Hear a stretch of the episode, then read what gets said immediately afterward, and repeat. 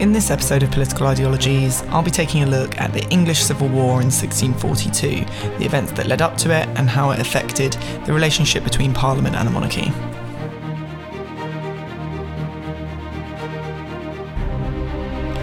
On the 4th of January 1642, the House of Commons, a normally busy and boisterous place, was unusually quiet. The previous day, King Charles I had demanded the arrest of five leading MPs, but the Commons had refused. Now the King himself had arrived. Not only was the King not supposed to enter the House of Commons, but he had brought soldiers with him. The King walked across the floor of the House of Commons and sat in the Speaker's chair.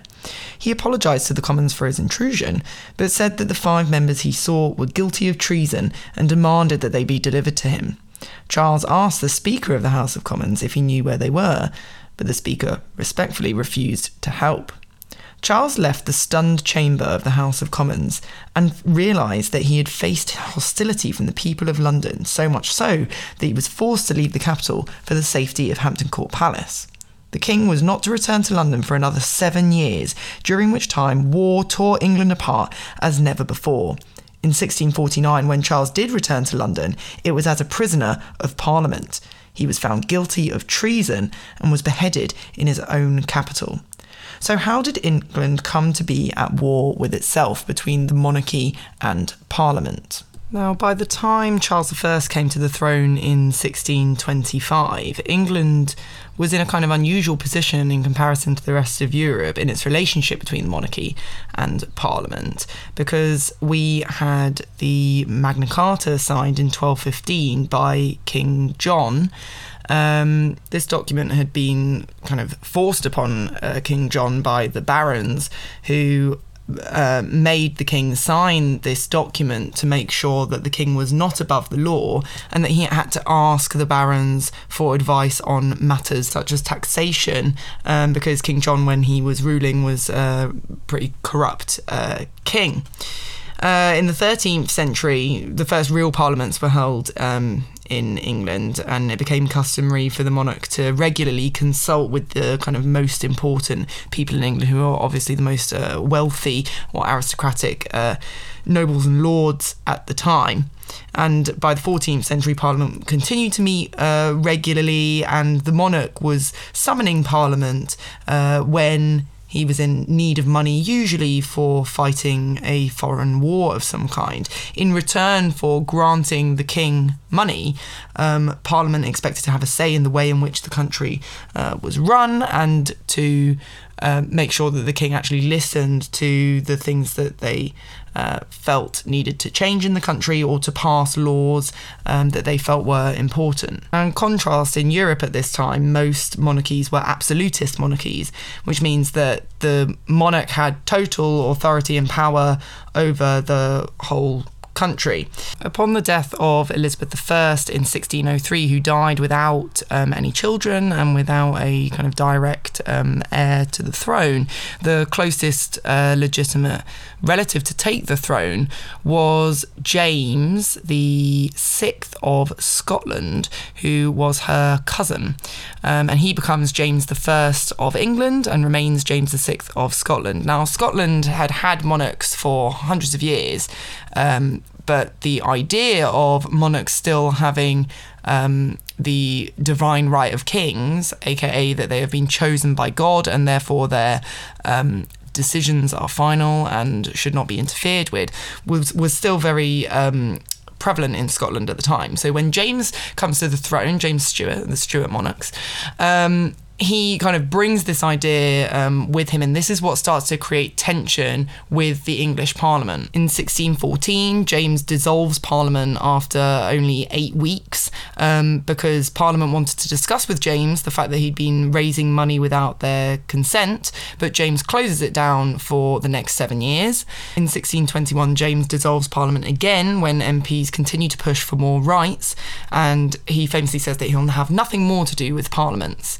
Um, and upon his death in 1625, he's succeeded by his son uh, Charles I, who wants to clearly act more like an absolute monarch, like he sees his kind of you know rival uh, monarchs in Europe doing at this time. Such as Louis XIV, the Sun King, uh, building his uh, large palace, his lavish palace at the Palace of Versailles in France, um, and you know ruling in this very autocratic uh, way in which people are almost kind of worshipping um, the monarchs. Part of the reason why England was a bit different to the rest of Europe at this time is because of the English Reformation that had started with Henry VIII um, in the 16th century and the way in which he had broken away from the Catholic Church um, and the power of the Pope in Rome and established um, the Church of England based on Protestantism. And as the next century wore on, there's actually a new group called the Puritans emerging um, in England who are even more uh, devout Protestants who argue that the Church of England is actually still far too Catholic um, and that it's almost like a conspiracy to destroy uh, Protestantism. So Puritans had very different views uh, from the Church of England on how religion should be conducted the emphasis very much being on individuals having a private relationship with God um, without really the need for priests at all. And if there is a role for the clergy, there should be um, very limited uh, in terms of its role in conducting sermons and reading uh, any scriptures. And the Puritans are most famously, famously known for um, telling people to avoid alcohol. Uh, sumptuous foods, um, kind of getting rid of worldly um, goods, and making sure that churches are even more plainer than a Protestant church. Now, during the 16th century, there'd been huge turmoil in England between the Protestants and the Catholics as a result of Henry's decision to break with Ro- Rome. Um, his uh, sons and daughters, Mary I, Edward VI, and Elizabeth I, continuously switching between. Um, whether England should follow stricter Protestantism or Catholicism. And so when the Stuart kings come to the throne, um, you know, they, James I was partly chosen because he was Protestant rather than Catholic, but Charles is the first decides to make the decision to actually marry a um, French princess called Henrietta Maria, who is Catholic. And this, of course, um, starts to create many fears within Parliament that she is going to have types of influences over the king that they do not want um, in the monarchy. Whether it's Henrietta Maria or actually just Charles himself um, wanting to promote slightly different forms of uh, religion, Charles certainly uses his influence as a monarch to promote uh, this kind of uh, change, more changes to uh, English religion, and he appoints a very controversial uh, Archbishop William Laud to the um, Archbishop of Canterbury position, and lots of reforms are put into place to try and um, kind of yeah like make, return to slightly more Catholic forms of worship, such as you know putting stained glass windows into churches, um, allowing priests to wear more kind of col- colourful clothing, and changing the position of the altar within the church to behind a rood screen, which is a more kind of uh, Catholic orientation of the church building. Now, these reforms go as far to actually creating a war with Scotland, the land of his birth, um, because of the introduction of an English style uh, prayer book that uh, the bishops of Scotland do not um, agree with. There's actually rebellions from the people as well about these uh, religious reforms. So all, all of this kind of re- religious turmoil is actually happening during a period known as the personal rule of Charles I, because in 1629 he dissolved Parliament because they were refusing to put through these reforms that he wanted to do. So he closes Parliament down in 1629 and it doesn't reopen for 11 years. And this is when all this kind of, uh, you know, r- religious turmoil is happening within the country. And alongside that, in 1634, Charles also decides to expand a tax uh, known as ship money. This was an old form of tax which coastal towns would pay um, for protection against uh, hostile foreign ships um, attacking the coastline. But Charles decides to expand it to actually everybody in the country. So to pay it, no matter whether you were living along the coast or not. And of course, because he's doing it during this period of personal rule, it's not going through Parliament, nobody is debating it, it's just a decision that Charles has made, um, and he's gone ahead and, and, and done it by himself punishments for, were harsh for people who um, disagreed with um, Charles's policies. So he cut off the ears of three men who had um, argued or criticised his his religious reforms, and actually the you know people seem more sympathetic to the men that are having their ears cut off rather than supporting the king, which is obviously, you know, conflict is rising between the people um, and the monarchy here. Eventually, in 1640, um, Charles decides to recall Parliament um, after 11 years. Of course, he's faced with an absolute storm of criticism for all the things that he's done during this period of personal rule by the um, MPs. Um, and Charles responds by just closing Parliament after only three weeks. So this period is usually known as the Short Parliament.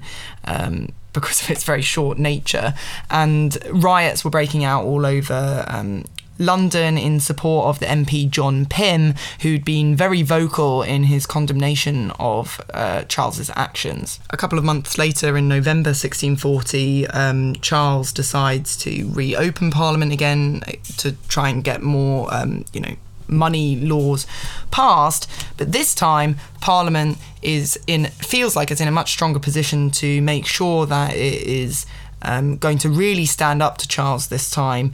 Um, you know, the aim of the Parliament is to reduce the power of the King, um, and they are kind of unified in their um, mission to do that. So, led by John Pym, who had uh, led the kind of criticism of Charles during the short parliament a couple of months before. Parliament passes by 159 votes to 148, a document that's known as the Grand Remonstrance. Um, this is essentially just a summary of everything that Parliament disliked about the way in which Charles was running the country, um, and laid out proposals about how Parliament should have more control in the future over reforms for the church, um, the ministers that the king chooses to avoid. Um, instances like Archbishop Laud kind of making lots of reforms that um, were unpopular, um, and that all of, all of these things, all of these decisions need to be approved by Parliament. Now, of course, Charles was absolutely furious with this um, document and says that John Pym and four others who were heavily involved in creating it are traitors. And that's where we began our story when Charles um, goes into the House of Commons, stamping his feet. Um, famously, there's supposedly a tile still in the House of Commons that has like the the uh, breakage from where he stumped his feet. Um, and he tries to arrest five MPs with soldiers in the House of Commons. And then he flees. Um, and this is where the English Civil War actually begins there are a couple of initial skirmishes um, over the next couple of months, um, and in June 1642, Parliament essentially sends Charles an ultimatum, uh, which is known as the 19 Propositions. If Charles refused to accept these 19 propositions, then there would be a full on war. So, some of these propositions included the idea that every decision Charles makes must be discussed with Parliament. Um, Parliament wanted the control of the education of the king's children, um, essentially, so that supposedly they wouldn't get grand ideas that you know they have the uh, divine right of kings or that they um, get more Catholic ideas, etc. And also, Parliament should have the um, power to decide who his children would marry, um, again, to avoid a uh, Catholic relationship, because that was a big um, concern for Parliament at the time. Parliament also wanted control of the army and all foreign policy.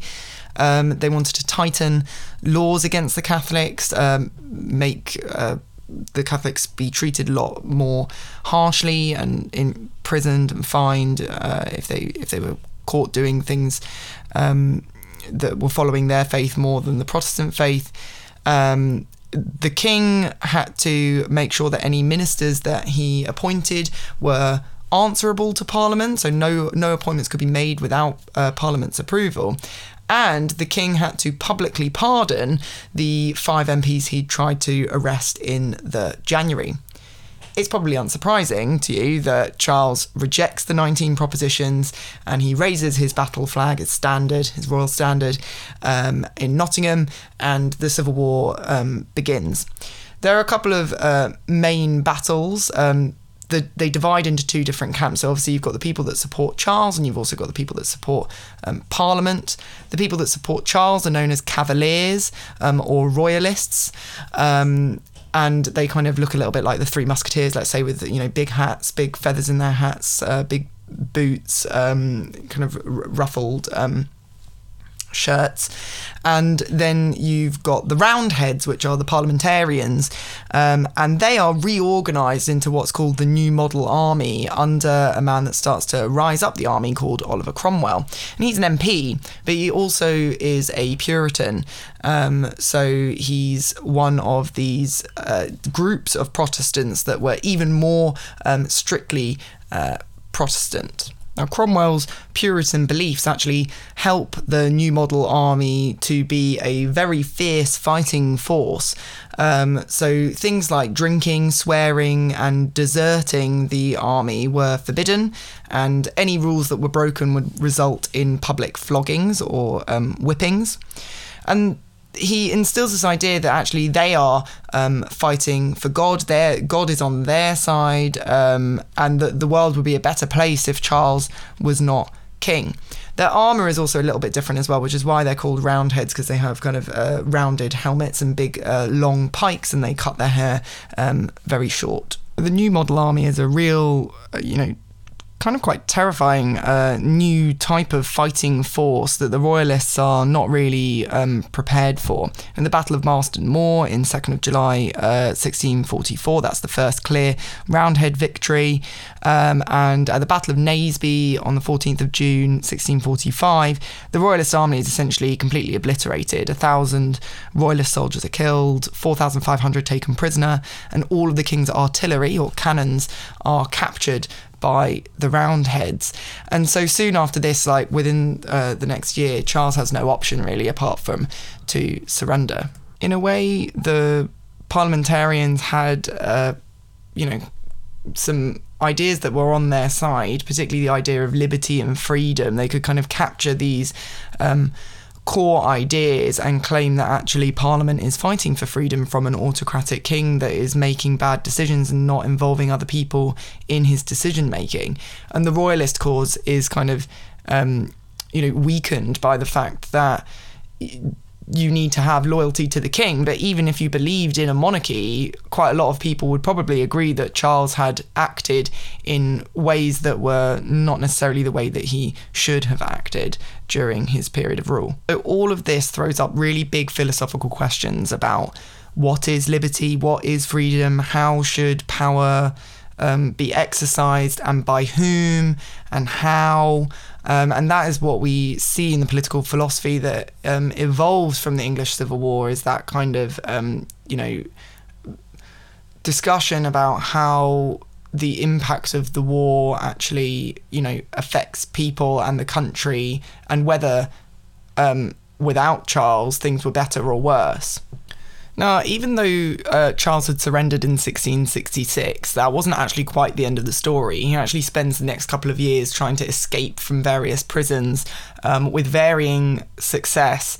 Um, and essentially, Parliament's uh, frustration with Charles, um, and they're willing to negotiate with him to come back to rule, becomes like less and less and less, essentially. Um, and by 1648, you know, they've captured him, and Oliver Cromwell, who's now kind of, you know, leading other figures in Parliament to um, put Charles on trial for treason. Now, treason is the crime of betraying one's own country, which usually involves a plot uh, to overthrow you know the monarch really um, but the argument was that well actually charles has tried to overthrow parliament by refusing to uh, you know meet with Parliament and making decisions on his own. And so, actually, you know, he'd committed treason against his own people. There's big a- debate actually amongst the parliamentarians about whether this is even legal to put a king on trial because technically he's head of all of the law courts as well. Now, Charles, when he's you know sitting in the dock waiting, uh, you know, for his um, trial and during the trial, he remains calm, he remains dignified, but he refuses to accept that this court is legal, um, and he essentially just keeps repeating the phrase that they have no right to try him, um, and you know he's not going to participate in this trial as if it's real because it's all kind of a big uh, mockery. He even refused to remove his hat uh, during the during the trial process. The prosecutors for Parliament, though, of course, argue that Charles had been a bad ruler from the start, and actually it's his responsibility for the whole civil war in the first place because he refused to accept the 19 propositions, um, and that had caused the war and caused um, so much death and destruction. And so Charles is found guilty of treason, and the only punishment for treason is execution. And Charles was beheaded on 30th of January 1649 um, outside Banqueting House in uh, Whitehall. And so, th- for the first time in England's history, um, it had become a republic. There was uh, no monarch. It's not the first time that a monarch had been, um, you know, murdered or killed, of course, but it's the first time that a monarch had been put on trial and executed um, in, you know, let's say a legal uh, way for doing, for, you know, kind of like using their powers wrongly, and that there was no other monarch to, uh, you know, kind of take their place. It wasn't being usurped by somebody else. Um, so what happens for over the next 11 years is um, that Oliver Cromwell, um, and then later at the very end, his son Richard, um, rule England as Lord Protector. And they name England um, the Commonwealth. That's going to be the new name of um, you know, England. However, there's soon a really clear problem in that Oliver Cromwell's power is mainly backed up by the army. And so, in many ways, it's almost like a kind of, um, you know, military dictatorship in some kind of ways. Um, and Cromwell starts to issue laws without um, Parliament. He's not really, you know, making Parliament uh, sit. Uh, he's trying to enforce his own Puritan beliefs on society um, which you know changes the way in which uh, England's run. You know, people are not allowed to drink or dance or sing, and famously cancels Christmas. Um, and he, yeah, is kind of like acting like a king almost. And actually, you know, Parliament. Uh, offers Cromwell the crown and he declines it, but he is being referred to as Your Highness. He's living in royal palaces, and uh, when he dies in 1658, yeah, it's his son Richard that takes over. So has England almost, you know, kind of become another monarchy in some way? the crucial thing is that his son Richard doesn't have the support of the army. He was never a soldier. Um, Parliament doesn't really respect him. And so he doesn't have that kind of power that Cromwell uh, had. And essentially, the army deposes him um, in uh, April 1659 when Richard tries to make put more limits on the power of the army. But with the army deposing Richard, there's then nobody in control of Parliament again. So they're kind of like in the same scenario, and you know, there's there's no one to to lead, let's say. And so at this moment, Charles I's son, who's also called Charles, um, had been living in exile for years during the um, English Civil War, and he sees his chance to regain um, the English throne. But he makes a very interesting decision. He decides to make a statement which has become known as the Declaration of Breda in 1660.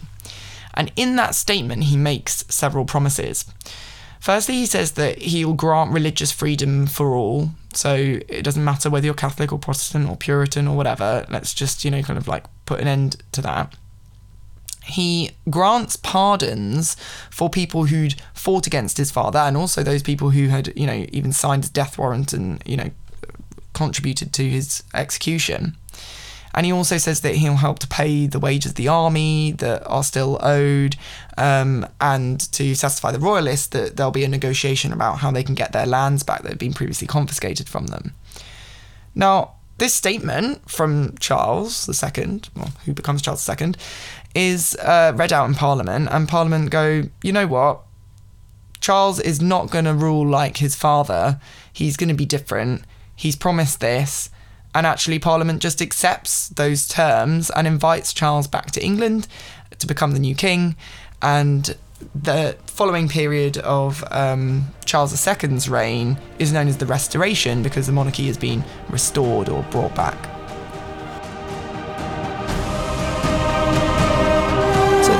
Civil War is a revolution in every sense of the word.